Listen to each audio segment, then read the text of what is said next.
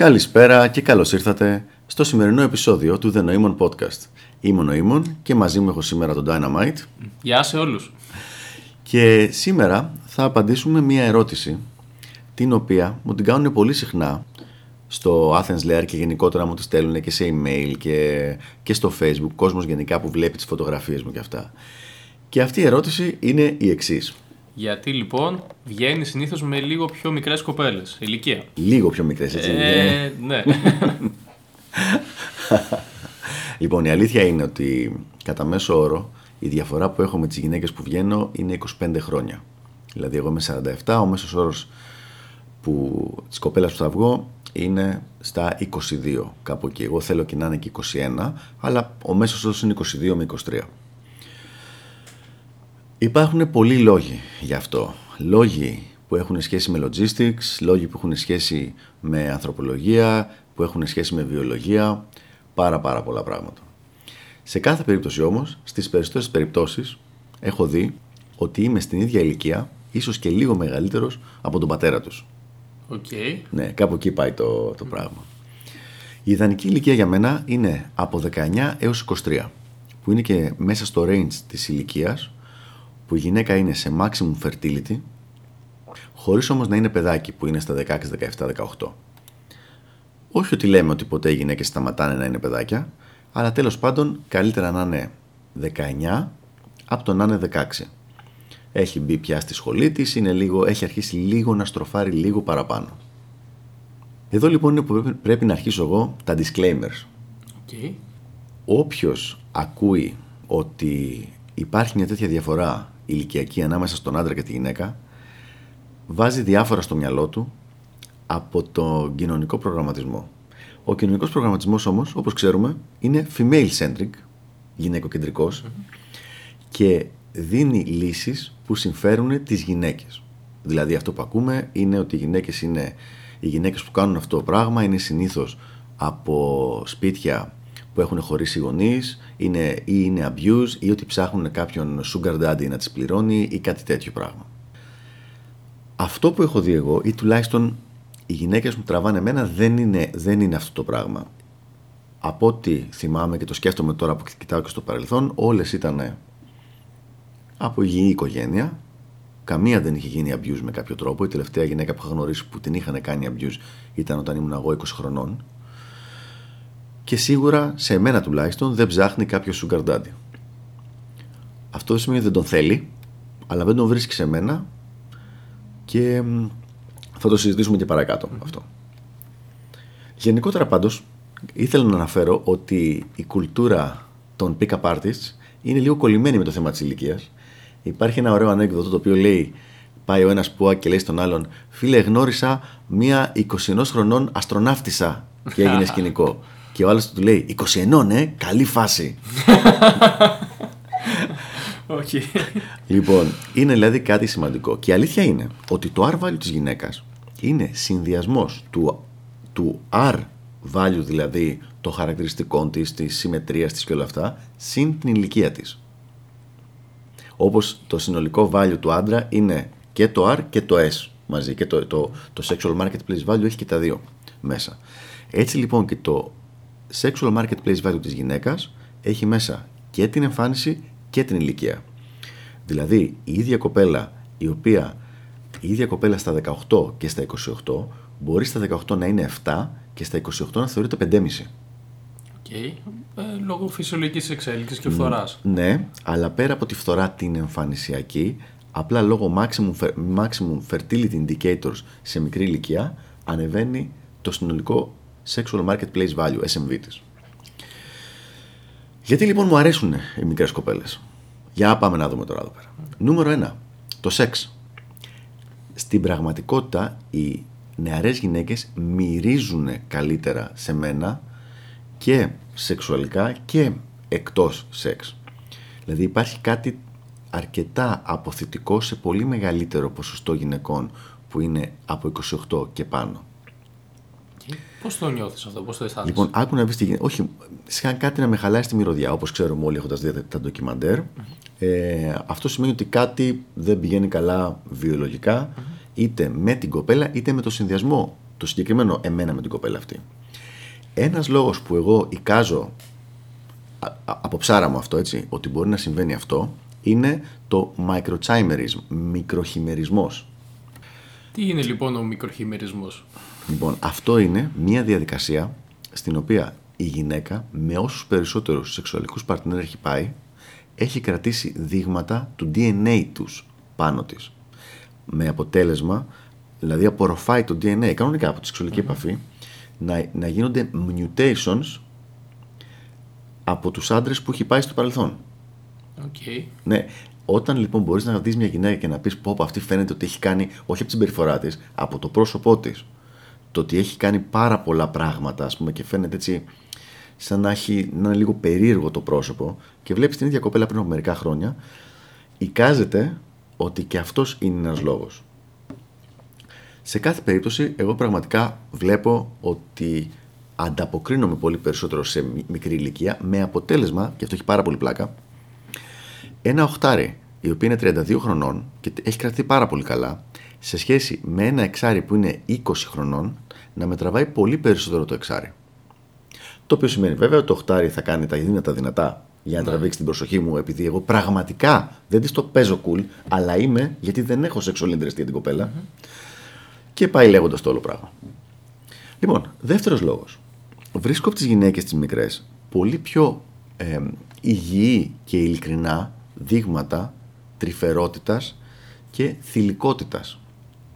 Δηλαδή, όταν η άλλη είναι, είσαι ας πούμε η πρώτη, δεύτερη, τρίτη, τέταρτη σχέση της που έχει κάνει, όχι πάρει τα σχέση σχέση, αλλά να είναι η επαφή, δεν έχει ακόμα καεί τόσες φορές από τα νατσουράλια και τους αλφάρες που ήθελε αυτή να τους κάνει αρνάκια αυτοί δεν τις κάτσανε ή τις κάτσανε για να την βάλουν κάτω δύο-τρεις φορές ή πέντε φορές και μετά δεν τους έκανε δεν τις κάναν το χατήρι και να είναι αυτή καμένη και να βλέπει πολύ πιο διεκπαιρεωτικά τις σχέσεις κάτι το οποίο σημαίνει πάρα, σε πάρα πολλές κοπέλες Ε, διεκπαιρεωτικά δηλαδή; διεκπαιρεωτικά ρε παιδί μου, ότι να έχει βάλει κάποια συγκεκριμένα standards και ε, άπαξ και δεν είσαι αυτά τα, τα, τα standard, τα οποία standard είναι πολύ τυχαία. Δηλαδή υπάρχει γυναίκα έχουν πει, που λέει, ωραία, στο πρώτο ραντεβού μπορείς να παίξεις μόνο με το αριστερό στήθος.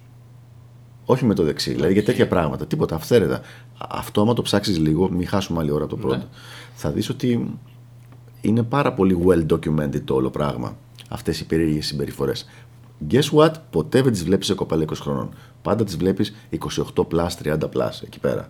Που έχουν φάει ε, κάποιες φρίκες, λένε δεν βρίσκω άκρη και λέ, προσπαθούν να βρουν την άκρη κάνοντας τυχαίες, απελπισμένες κινήσεις και βάζοντας random εντό εισαγωγικών κανόνες και, Ναι, και κριτήρια. και πλαίσια και κριτήρια. Πέρα από αυτό λοιπόν, το gynoid fat είναι το γυναικείο αυτό λίπος το οποίο είναι στην ηλικία από το 16 μέχρι τα 23 που σε αυτή την ηλικία έχει το τέλειο σχήμα. Δηλαδή μια κοπέλα η οποία τώρα που είναι 17-18 είναι 7 και μετά από λίγα χρόνια το σχήμα της θα την κάνει 5. Α, οκ. Χαλάνε οι αναλογίες. Ναι, εγώ μπορώ να σου πω, δεν ξέρω αν θυμάσαι την, κο- μια κοπέλα δικιά μου που είχες γνωρίσει με σγουρό ξανθό μαλλί πριν Ναι. από μια- μια μικρούλα. Αυτή τη στιγμή λοιπόν αυτή είναι μια χαρά κοριτσάκι που είναι 19-20 χρονών, αλλά εγώ βλέπω στο σώμα της πάνω ότι σε 5 χρόνια θα είναι τεσσάρι. Θα γίνει τεσσάρι, δηλαδή θα είναι πια μην πλησιάζεται. Αν δεν κάνει πολύ πολύ μεγάλη προσπάθεια θα είναι έτσι. Οπότε πραγματικά το attraction το δικό μου είναι μεγαλύτερο σε αυτήν την ηλικία γιατί είναι το visual attraction που μου τραβάει πιο πολύ. Πάμε παρακάτω. Οι μικρές κοπέλες, και πάλι μιλάμε για πλειοψηφία έτσι, δεν μιλάμε για 100%, δεν έχουν μία κρυφή ατζέντα. Σε γουστάρουν ή δεν σε γουστάρουν και θέλουν να περάσουν ένα χρόνο μαζί σου, να πηγείτε έξω, να πάτε βόλτες, να διασκεδάσετε, να χορέψετε, να πηδηχτείτε, να, να περάσετε καλά. Δηλαδή ο σκοπός είναι το value give και το value take το συναισθηματικό. Ε, το value exchange. Να σου δώσει value και να πάρει value συναισθηματικό από εσένα. Α, όχι resources. Ναι. Σε μεγαλύτερες ηλικίες αρχίζει αυτό που έλεγα πριν το πιο διεκπαιρεωτικό. Δηλαδή ότι θα βγεις δύο-τρία ραντεβού και ναι, μεν η άλλη θα γουστάρει θα σου κάτσει κιόλας κτλ, κτλ. Αλλά θα έχει ρε παιδί μου ένα τευτέρι στην άκρη το οποίο θα λέει Α, ναι, αυτός έχει πολλές σεξουαλικές επιλογές. Δεν είναι καλή περίπτωση για να τον κάνω ό,τι θέλω. Α, αυτός έχει φίλους. Πρέπει να τον κόψω από τους φίλους του γιατί θα γίνει αυτό. Α, αυτός ξέρω εγώ ασχολείται με, τη, με τον αθλητισμό και αυτό τον κάνει attractive. Πρέπει να το κόψω αυτό το πράγμα γιατί, θα, γιατί αλλιώς δεν με βολεύει στη δική μου την ατζέντα, λέει κάθε κοπέλα. Αυτό είναι κάτι το οποίο το έχεις πάρα πάρα πολύ σπάνια με μικρά κορίτσια. Θέλουν ρε παιδί μου να ζήσουν τη ζωή τους με τον καλύτερο δυνατό τρόπο, το λέω αυτό. Δεν το λέω να είναι γιόλο, αλλά θέλουν να, πά, να βρουν τον άνθρωπο, τον άντρα, το αγόρι, τον κόμενο και να περάσουν όμορφα μαζί του. Ναι. Δεν σκέφτονται ότι κάτω μετά από πέντε χρόνια τι θα γίνει. Okay. Και εκεί είναι πιο ωραίο αυτό γιατί ζεις τη στιγμή, είναι γνήσια τα συναισθήματα. Ακριβώς αυτό το πράγμα. Αυτό το πράγμα. Ρίξει λίγο τις άμυνε σου. Ναι. Ενώ μια πιο μεγάλη, το τώρα και το καλοκαίρι που υπήρχε μια κοπέλα που ήταν γύρω στα 30, ενώ ήταν πολύ σωστό κορίτσι, έπρεπε κάθε τόσο και λιγάκι να της το κόβω. Δηλαδή, άμα δεις, ε, υπάρχει ένα, μια πολύ ωραία, ένα πολύ ωραίο βιντεάκι με λιοντάρια που παίζουν. λοιπόν, και... Sorry γιατί σας είδα μαζί, το θυμάμαι σαν σκηνή λίγο, που ξέρω εγώ έγινες λίγο αυστηρός και αμέσως υπερποιούταν η κοπέλα μετά. Ναι. Αλλά το θέμα είναι να μην χρειάζεται να γίνεις αυστηρός. Δηλαδή να μην χρειάζεται να κάνεις το του λινταριού έτσι για να ηρεμήσει. Δηλαδή, και αυτό είναι πολύ καλύτερο με μια κοπέλα που δεν τραβάει ζόρι εξ αρχής παρά που συνέχεια πρέπει να της το κόψεις το ζόρι. Δηλαδή, άσχημα το πόσο καλά μπορείς να παίζεις ξύλο, ας πούμε, δεν σημαίνει ότι πρέπει μονίμως να είσαι σε μια φάση να πλακώνεις από τον κόσμο για να δείχνεις το πόσο καλά μπορείς να παίξεις ξύλο. Έτσι είναι και με τα κορίτσια. Αν εγώ θέλω να βγω για τη διασκέδασή μου, δεν θέλω να χρειάζεται συνέχεια να την κρατάω την άλλη στα όρια της για να μην πάρει αέρα. Να είναι μια κοπέλα που να, είναι, να τα έχει και από μόνη της λίγο αυτά τα πράγματα δηλαδή. Πάμε λίγο παραπέρα λοιπόν στο θέμα του responsibility, τι ευθύνες. Και το καλό με τις κοπελίτσες που είναι σε αυτή την ηλικία είναι ότι συνήθως φίλε είναι φοιτήτριες. Ή είναι στα πρώτα χρόνια της δουλειάς στη χειρότερη. Αυτό έχει το μεγάλο πλεονέκτημα λοιπόν το ότι δεν έχουν, οι φοιτήτρες τουλάχιστον, δεν έχουν ευθύνες. Δηλαδή, μπορείς να κάνεις maximize τα logistic σου για διασκέδαση. Δεν έχουν πρωινό ξύπνημα. Ναι, δεν έχουν πρωινό ξύπνημα, δεν έχουν. Ε, Συνήθως τα χρήματα έρχονται από τους γονείς. Δεν υπάρχει κάποιος να τους χαλάει μονίμως το κέφι όπως είναι όταν δουλεύει η κοπέλα και έρχεται μπαϊλντισμένη από τη δουλειά. Ναι, και συμβαίνει αυτό. Και συμβαίνει συχνά. Και να σου πω κάτι. Οκ, okay, να είναι η κοπέλα ένα relationship μετά από χρόνια που να αλληλοϋποστηρίζεστε, οκ. Okay. Αλλά τώρα να αρχίσει να τρως εσύ όλο αυτό το πακέτο για το κάθε fuck buddy ή για την κάθε κοπέλα που παίζει ένα τέτοιο, όχι, sorry, προτιμώ να είναι ναι. η άλλη φάση, ένα μικρότερο κοριτσάκι και να μην έχουμε ε, τέτοια προβλήματα. Και η άλλη σκέφτεται το πώς, όπως είπαμε και πριν, θα περάσει καλά. Δηλαδή, πώς θα βγει έξω, πώς θα διασκεδάσει, πώς θα έχει μια ωραία εμπειρία μαζί σου, πώς θα είναι συναισθηματικά καλυμμένη. Μην τα ωρεοποιούμε όλα. Υπάρχουν και κάποια λατώματα ότι έχουν το μυαλά πάνω από το κεφάλι τους, ότι κάνουν βλακίες πολλές φορές. Αλλά είναι λίγο ρε παιδί μου σαν να έχεις η διαφορά του να έχεις ένα κουτάβι με να έχεις ένα σκύλο. Ο σκύλος έχει μάθει με έναν συγκεκριμένο τρόπο, ενώ το κουτάβι έχει τη γλύκα του, έχει το παιχνίδι του κτλ. Και, και στη τελευταία ανάλυση και κάποια βλακία να κάνει, λες, έλα, δε, κουτάβι είναι. Ναι. Δηλαδή το κουτάβι που πέφτει και σκοντάφτει, λες, αχ τη γλυκούλη.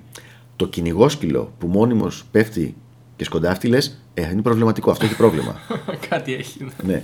Λοιπόν, οπότε βοηθάει. Ένα άλλο λοιπόν που ε, βλέπω ότι είναι ωραίο είναι ότι έχουν κάποιον που τι πληρώνει και είναι ο πατέρας τους. Αυτό θα μου πεις τι σε νοιάζει εσένα, αφού τις δεν τις πληρώνεις εσύ. Είναι αλήθεια ότι εγώ δεν θα τις πλήρωνα. Αλλά το γεγονός ότι υπάρχει κάποιος που τις πληρώνει σημαίνει ότι δεν ψάχνουν substitute, δεν ψάχνουν κάποιον να πάρει τη θέση του. Okay. Ενώ μετά, με το που τελειώνουν τη δουλειά, με το που τελειώνουν τη σχολή και αρχίζουν τη δουλειά. Α, ψάχνουν για τον επόμενο σπόνσορα. Το σπόνσορα, μπράβο, ψάχνουν τον σπόνσορα. Και πάλι δεν λέμε, ότι δεν λέω ότι δεν υπάρχουν κοπέλες που ψάχνουν σε όλη τη ζωή του σπόνσορα. Όντως, το ιδανικό lifestyle για τη γυναίκα είναι να κρατήσει αυτό που είχε σε μικρή ηλικία με τον μπαμπά, που πήγαινε και του κάνει ναζάκια και της έκανε όλα τα χατήρια. Mm. Αλλά σε αυτές τις ηλικίες είναι ρε παιδί μου αυτή η πιο μεγάλη ειλικρίνεια που έλεγες πριν. Οκ. Okay. Sugar Daddy λοιπόν. Θα μιλήσουμε λίγο για το θέμα του Sugar Daddy.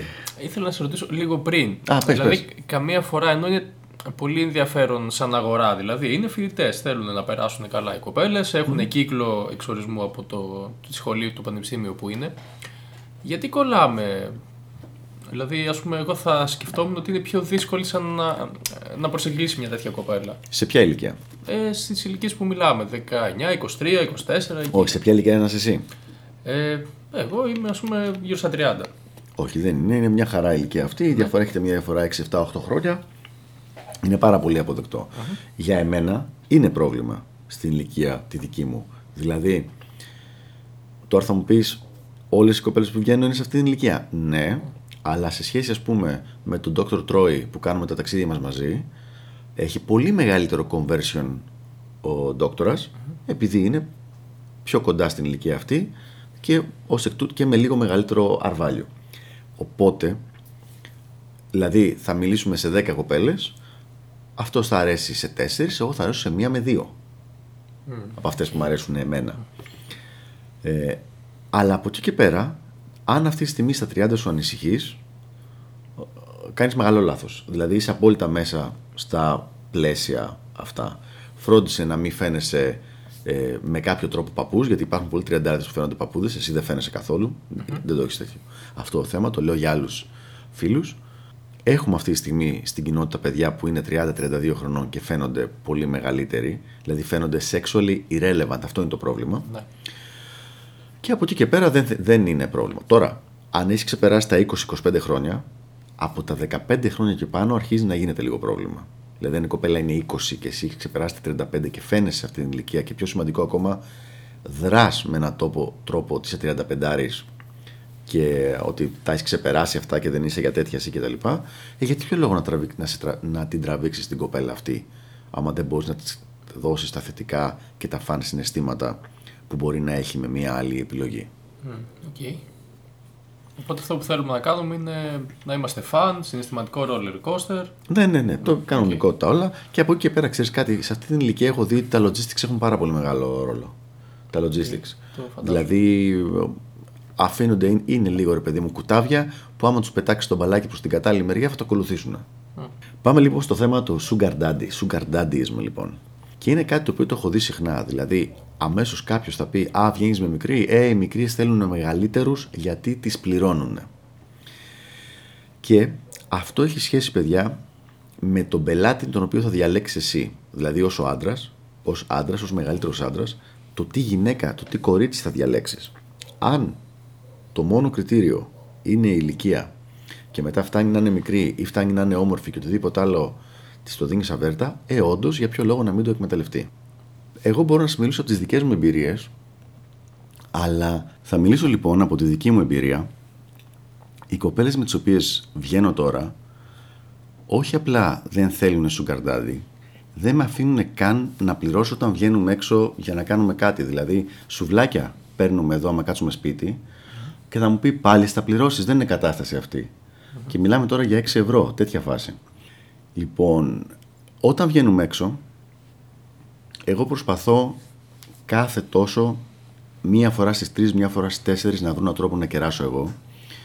Και πιο πολύ γίνεται αυτό για να μπορούμε να έχουμε ένα καλό lifestyle που μου αρέσει εμένα. Δηλαδή να μην είμαστε κολλημένοι σε καφέδες και σουβλάκια και να μπορούμε να πάμε να φάμε κάπου κυριλέ και τέτοια. Αλλά δεν αφήν, δεν με αφήνουν, δηλαδή δεν θέλουν να, πληρω, να, θέλουν να έχουν το δικό τους τέτοιο. Και πολλές φορές, άμα τη βγάλω μια ή δύο ή τρεις φορές έξω, μετά μου κάνουν κάποιο δώρο. Δηλαδή, όχι κάποιο μεγάλο δώρο, αλλά ρε παιδί μου, μου φέρει άλλη προχθές μια τεράστια σοκολάτα, ξέρω εγώ, ένα τέτοιο που like κάνει. big. Μπράβο, αυτή ναι. Επειδή είχα, πάει, είχα κεράσει την προηγούμενη φορά. Και όταν λέμε κεράσει, και πάλι σου λέω δυο πιτόγυρα. Δηλαδή, τέτοιο πράγμα. Άρα λοιπόν, το δεν είναι θέμα της ηλικίας αυτό ότι ψάχνουν τον σπόνσορα ή ότι ψάχνουν τον sugar daddy, αλλά είναι θέμα στον άνθρωπο τον οποίο θα διαλέξεις. Νομίζω αρκετά, ε. Ναι, Τι λες. Αυτοί λοιπόν ήταν οι λόγοι για τους οποίους θεωρώ ότι εμένα τουλάχιστον μου ταιριάζει πιο πολύ το να βγαίνω με γυναίκες μικρής ηλικίας. Συν το πάρα πολύ σημαντικό ότι δεν προσπαθούν σε αυτήν την ηλικία ντε και καλά να σε κλειδώσουν να δουν αν τους κάνεις για γάμο, για παιδιά και τέτοια. Γιατί ε, είναι το πιο μακρινό πράγμα στο μυαλό τους. Από το μυαλό τους μάλλον.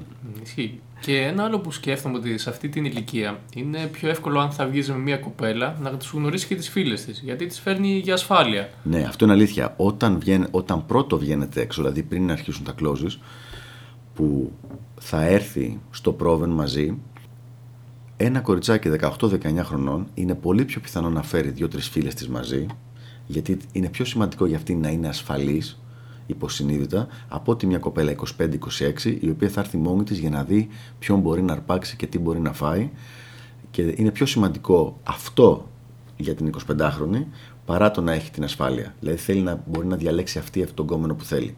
Επειδή έχει την ψευδέστηση ότι διαλέγει εκείνη όταν είναι στο πρόβεν. Ναι. Ενώ κάτι το οποίο δεν συμβαίνει. Control environment. Ακριβώς. λοιπόν, αυτά για το συγκεκριμένο θέμα.